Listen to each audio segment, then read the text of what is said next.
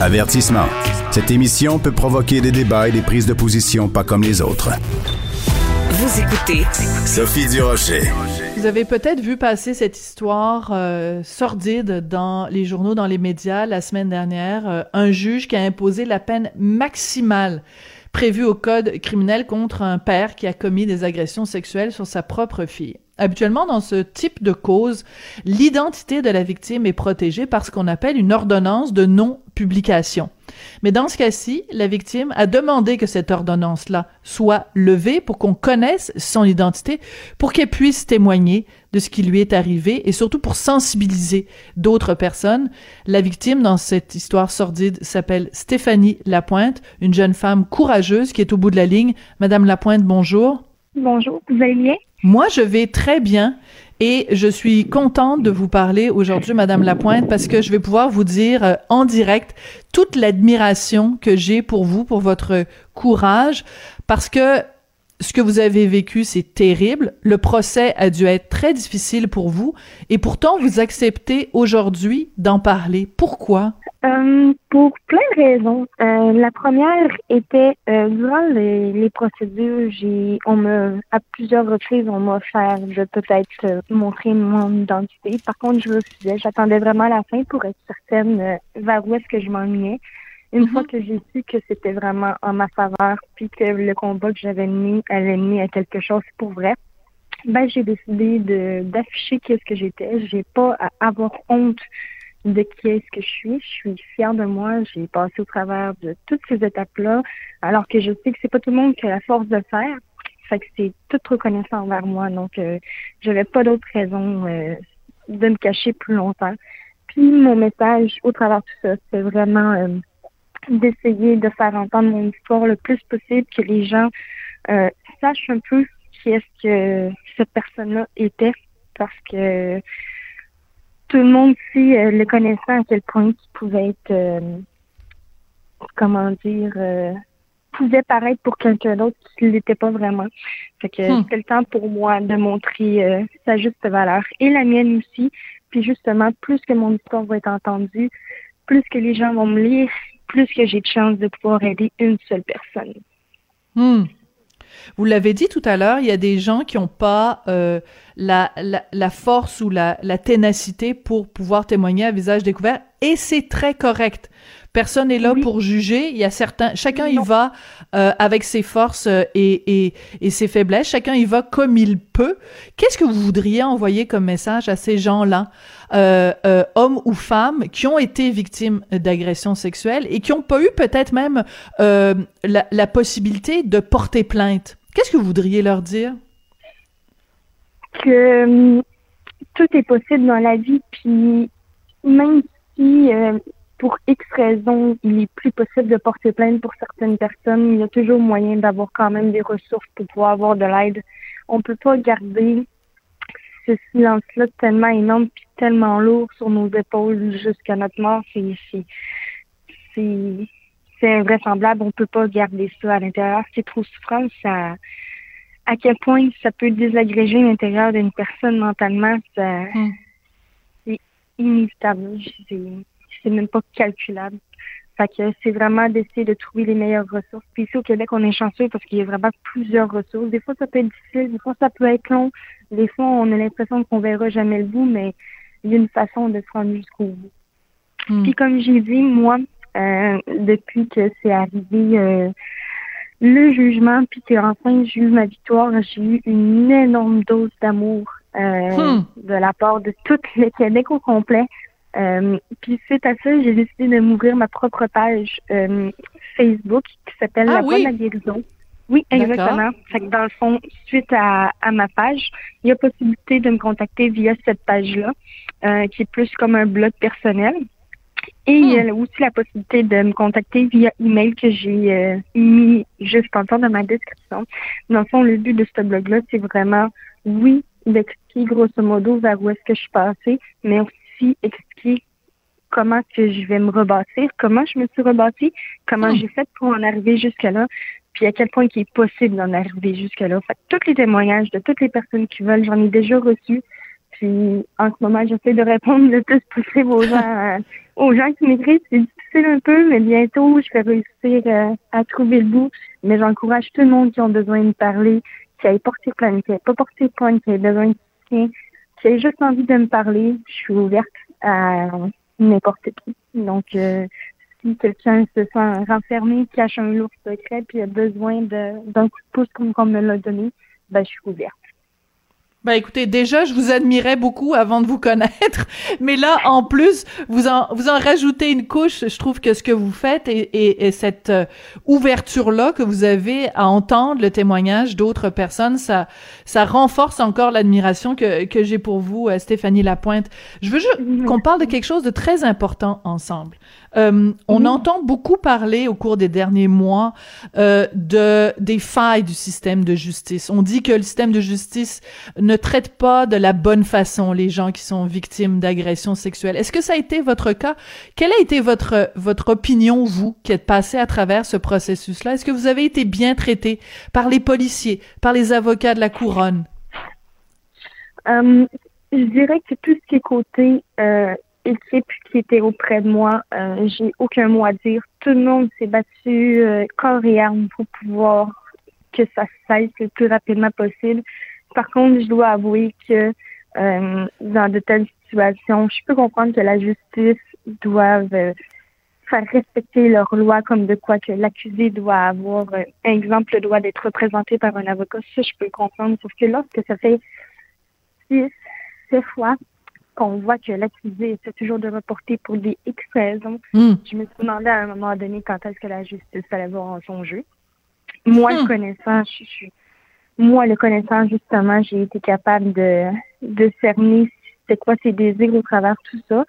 Euh, mais j'ai continué de croire quand même, puis je dois remercier vraiment mon procureur qui a été dans mon dossier, ainsi que mes enquêteurs. Ils ont été numéro un du début jusqu'à la fin.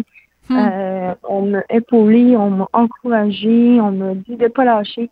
Puis je dois remercier aussi. Euh, on parle beaucoup de Fraser. Oui. Qui a aidé euh, au niveau de mon jugement. Donc ça a fait beaucoup de changements en 2020 au niveau des victimes. Donc je me dis que oui, j'ai peut-être attendu six ans, mais j'ai peut-être attendu six ans. Comme qu'on dit, rien n'arrive pour rien dans la vie. Hein. Oui. Alors c'est important de le euh, spécifier, euh, euh, Madame Lapointe, si je peux me permettre. Donc, ce, à quoi vous faites référence, c'est un arrêt, un arrêt Frazen, donc du nom du juge, qui donc détermine que on doit réclamer des peines plus sévères contre les agresseurs quand il s'agit d'agressions contre des enfants. Et c'est pour ça que dans le cas qui nous occupe, dans votre cas, euh, donc euh, euh, on, a donné la peine maximale à, à, celui qui vous a agressé, celui qui est, qui, qui est votre père. Et ce, ce jugement-là a fait changer complètement la façon dont la justice est administrée euh, euh, au pays. Donc, c'est extrêmement important de, de, le mentionner. Et je veux juste dire, donc, le nom de, de votre procureur, c'est Monsieur Bérubé, c'est ça, Michel Bérubé. Oui, exactement. Qui a, mené la charge. Euh, le juge, quand il a rendu sa décision, a tenu à souligner votre courage, Madame Lapointe. Qu'est-ce que vous avez, qu'est-ce que ça vous a fait quand vous avez entendu ces mots-là? Euh, ben, c'est sûr, c'était un énorme remerciement, puis c'était euh, une grande euh, une grande poignée de main face à la justice. Euh, je savais que le juge était déjà au courant de mon courage parce qu'à toutes les fois qu'il y a eu un procès, j'ai toujours été présente à l'heure, présente, prête à attaquer ma cause puis à me battre. par contre, j'ai pas toujours eu la chance de le faire, mais depuis le début, j'ai toujours été là, j'ai jamais lâché, j'ai jamais abandonné. ça n'a pas toujours été facile. procéder ça n'a pas été facile non plus. Parler devant le juge, tout relater les faits au complet, ça n'a pas été facile non plus. Fait que c'est euh, simplement une confirmation de ce que je pensais. Puis oui, en effet, j'ai été courageuse, puis j'étais fière d'entendre le juge le dire. Hmm.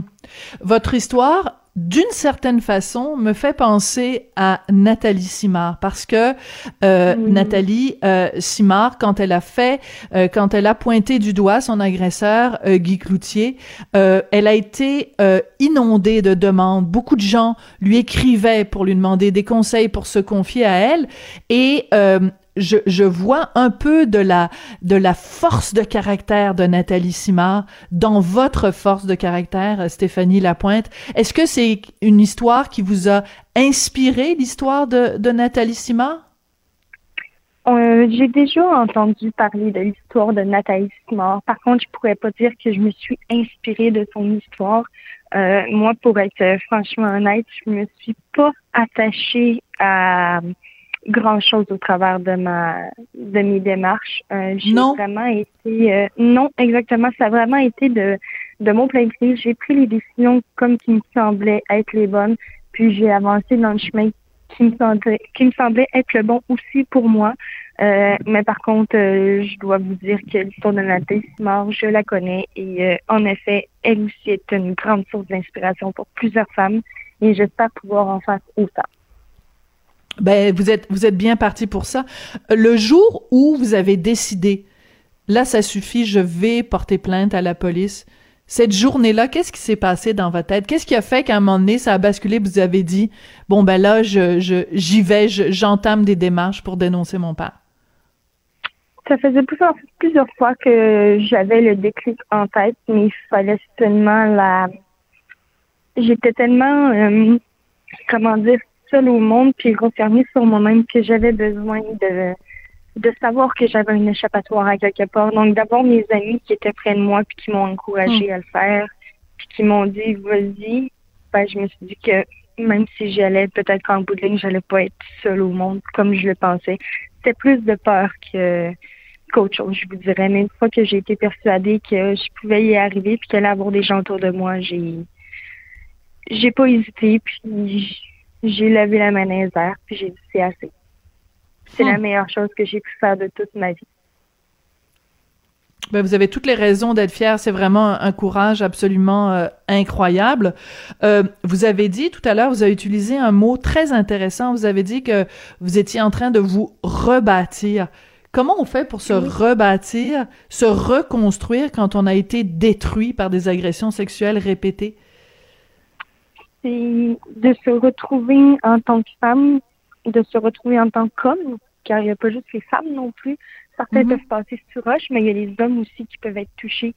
Euh, c'est de se retrouver en tant qu'humain, en tant qu'individu. Euh, c'est de retrouver des passions. Qu'est-ce qu'on aime dans la vie, qu'est-ce qu'on n'aime pas dans la vie. Euh, se connaître nous-mêmes aussi, être capable d'affirmer nos défauts, nos qualités, puis être capable d'être reconnaissant envers nos propres qualités, puis de donner le meilleur de soi-même de se regarder dans le miroir puis de se dire ben toi je t'aime. Hmm. c'est un cheminement qui peut être plus long pour d'autres. Euh, c'est pas toujours facile euh, mais une étape à la fois une chose à la fois je, je sais que on est capable peut-être une question qui sont, oui. qui sont offertes à nous il y a les psychologues il y a des thérapies aussi il y a, il n'y a pas juste le moyen d'être seul avec nous puis d'essayer de se reconstruire avec nous-mêmes. Il y a tout plein de ressources euh, qui peuvent être là pour nous aider et aider euh, d'autres victimes comme moi. Quel message vous voudriez envoyer à des parents qui agressent leurs enfants? Sur l'impact que ça peut avoir sur les enfants? Parce que manifestement, ces gens-là ne sont pas conscients ou, ou se foutent des effets que ça a sur les enfants qu'ils agressent. Quel message voudriez leur envoyer à ces parents agresseurs-là? Euh, tout simplement que si euh, s'ils savaient à quel point la douleur à long terme peut faire plus mal qu'à l'instant présent, euh, hmm. j'espère que ces personnes-là qui ont eu la sentence qui méritaient, ou du moins que la justice a fait de leur mieux face à ce qu'ils pouvaient avoir entre les mains. Euh, J'espère grandement que le temps qui leur ont euh, été accordé va vraiment les aider à se rendre compte qu'à quel point une seule chose peut avoir des répercussions sur des centaines, pas sur des centaines, mais sur des dizaines, des décennies d'années. Ça peut suivre quelqu'un jusqu'à la mort, puis il y a des gens qui ont de la difficulté à se mettre une barrière face à ça, mais il y en a d'autres qui sont capables, heureusement.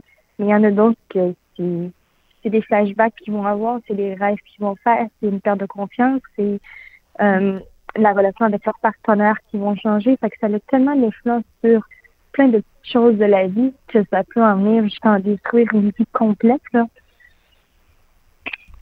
Donc, euh, ah. tout ce que j'ai à dire à ces personnes-là, c'est que j'espère que justice soit faite puis que la justice leur servira vraiment à apprendre de leurs actes parce que c'est probablement je veux pas minimiser n'importe quel acte, mais ayant connu celle-là, euh, je peux vous dire que les dégâts sont sévères.